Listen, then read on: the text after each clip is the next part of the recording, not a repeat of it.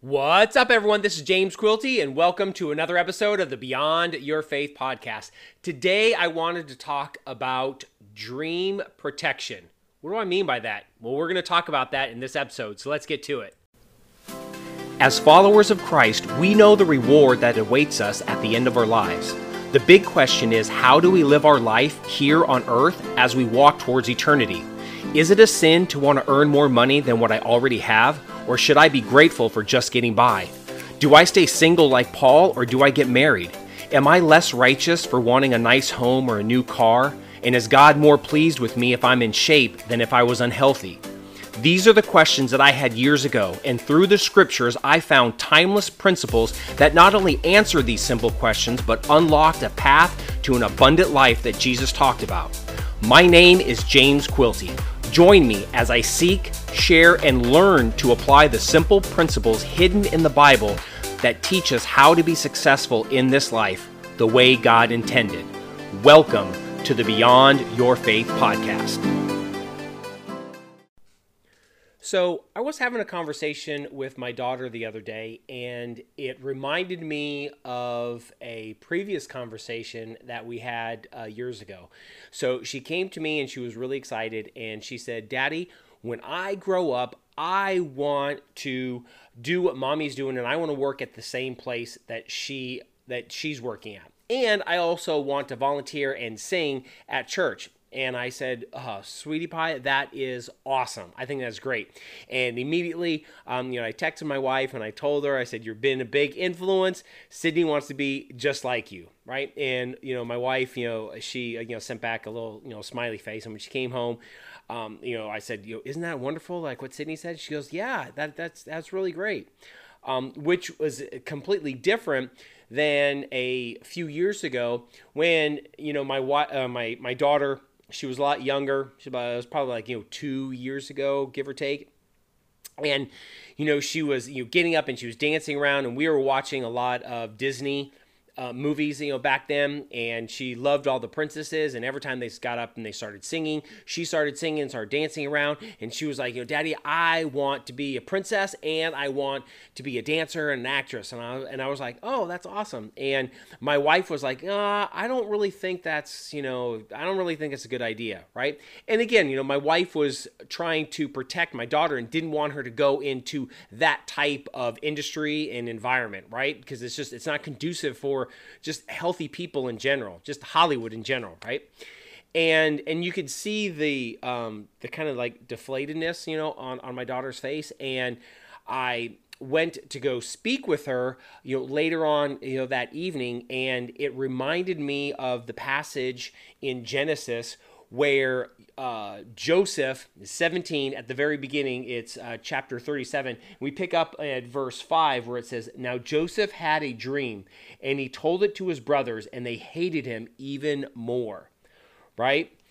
And um, what I and what I told you know my uh, my daughter, and I, I shared uh, this th this passage with her, but I also shared with that scene uh, in that uh, that movie with Will Smith. Oh God, what was it? Um, I can't remember, you know, what it is, where, you know, his, his son was really excited. It was his birthday. He got a basketball and he wanted to be a basketball player. And his dad told him, "Listen, I'm not very good. And, you know, these genes run in my family and you're not going to be very good. You're better off, you know, training your mind." Right. And his son gets really uh, down, throws the, uh, you know, the basketball and just like walks off.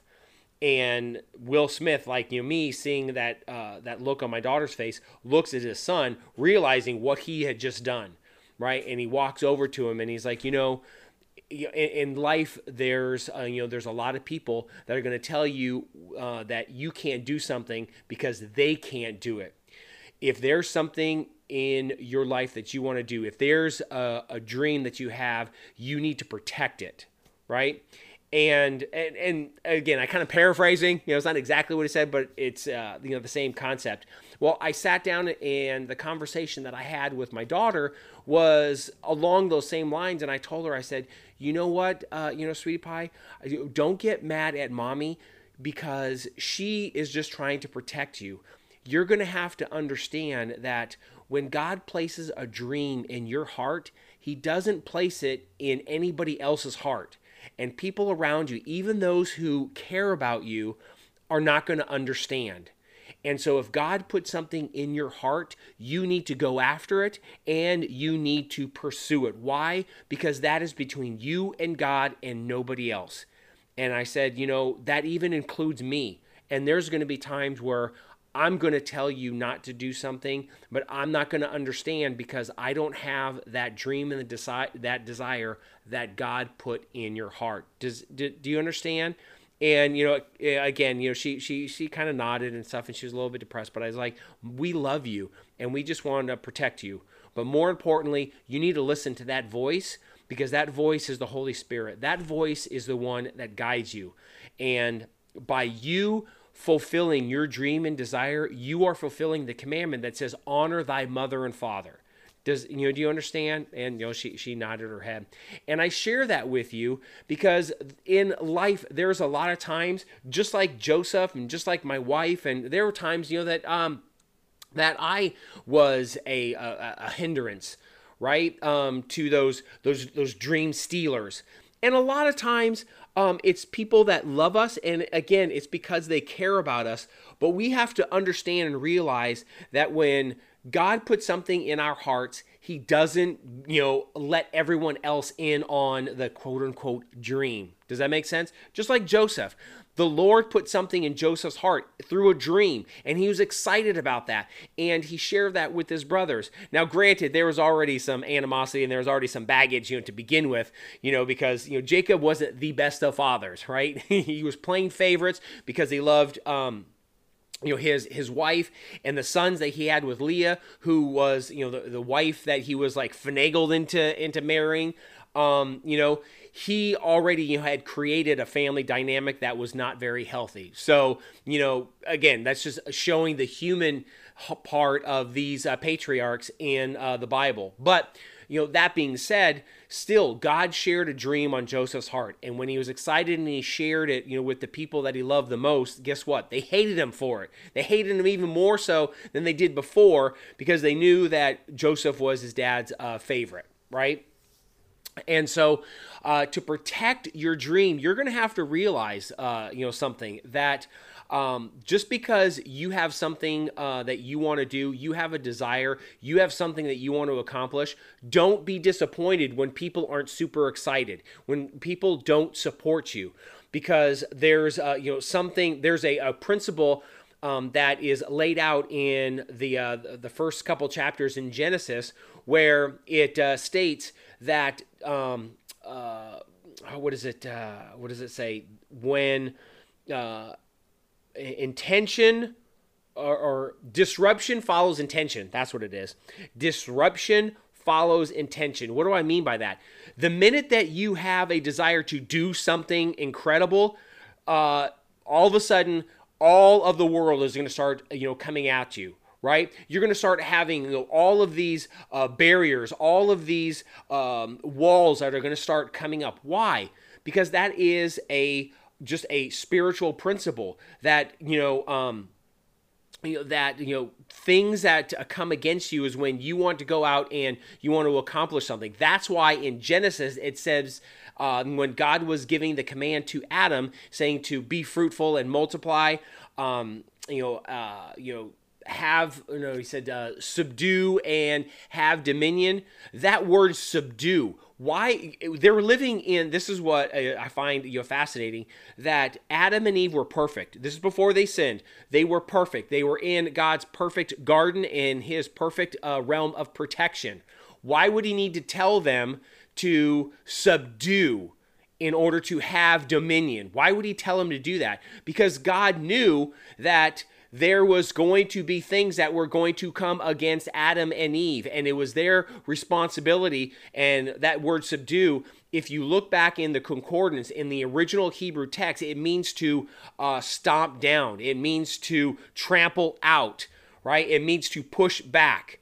Why would God tell them to do that? Because God knew that anytime that they were going to do something for him, there was going to come um, not distractions, but they were going to come barriers. There was going to be some sort of situation that is going to want to rear its uh, ugly head in order for them uh, to, to keep them from accomplishing what they wanted to accomplish, right? And then also they were in a garden and their job was to tend to that garden. I'm looking out my yard right now. I'll give you a perfect example. And, you know, every single uh, spring, I got to get out there and I start pulling the weeds. And let me tell you, it is not fun. I hated pulling weeds when I was younger. I even hate it even more now that I'm older. And um, I have not been diligent at, you know, going out there and plucking and, and pulling uh, those weeds. I was like, ah, I'll do it later. I'll do it later. And so now I have all of our flower beds and everything are overrun by weeds. Why? It's just like in Genesis. I, it, um, it's my responsibility to stomp out, to push back, to pull out all of those weeds in order for the garden to flourish, right? There's always going to be something that comes against you, any type that, any, any time that you have intention. Same thing with Joseph. Joseph told his brothers, what was the thing that um, you know, came against him? Well, it was his brothers. They hated him. And eventually, what did they do? They plotted against him and they were going to kill him. But finally, they had, you know, some, uh, you know, one of the brothers that was like, whoa, hold on a second. We don't want to do this. Let's throw him in the cistern and, you know, we'll figure out what we're going to do with him. And so they decided to sell him into slavery instead of actually having blood on their hands and killing their own brother, right? Right? But that was a perfect example of what God was talking about in, in Genesis. Anytime that you have something great that you want to accomplish, there's always going to be something that comes against you. And it is our job to not only protect that dream, but to stomp out, to hold back, to subdue those things that come against us in order for our dream to meet um, its full uh its full realization. Does that make sense? And so if there's something that, you know, you've wanted to do and you've allowed other people to hold you back because they didn't believe in you, even if it's your spouse. And again, I'm not saying that you need to go against your spouse, but what I am saying is that most of the time, uh, the, the people that we care most about are the ones that are going to be the, the biggest barrier. Not all the time, and not because they're evil, but because they did not have that dream placed in their heart, right? And also, and this is speaking from my personal experience, a lot of times when there is conflict between spouses, the biggest issue is because one spouse has said that they were going to do something and they didn't do it. They didn't follow through. I'm going to lose weight. And they ended up going back on to all of their old habits, right? Or they said that they were going to help their spouse, spouse, you know, you put up some shelves or something like that, and they didn't end up doing it, right? So you already have a track record of not being a person who follows through. And so that could be a lot of where that um, those barriers uh, come from, all right? And keep that in mind. And if that has been you, then you have to realize you're going to have to go this alone. You're going to have to prove that, you know what, I may have failed and I may have gone back and I may have broken my word in the past, but not this time. I'm going to be different. I'm taking a new path and I'm going to be a person who follows through. I'm going to be a person of integrity and I'm going to be the person of my word. You're going to have to prove to that person that you're going to do that. And a lot of times when God puts a dream in our hearts, we have to and we have to leave that old person behind and step into that new person who is able to follow through and accomplish the dream that is before us. Does that make any sense? And the whole purpose behind that is not for us to have people look at us like, woo, oh, I'm so good. Look at all the, the things that I'm doing. I'm such a success. No, God knows that through that process, you're going to become a new person. You're going to become the person that is going to be able to handle anything that God lays in front of you, right? But you're going to have to grow, do some growing up. You're going to have to, you know, um, you slay some, uh, some dragons. You're going to have to slay some giants, right?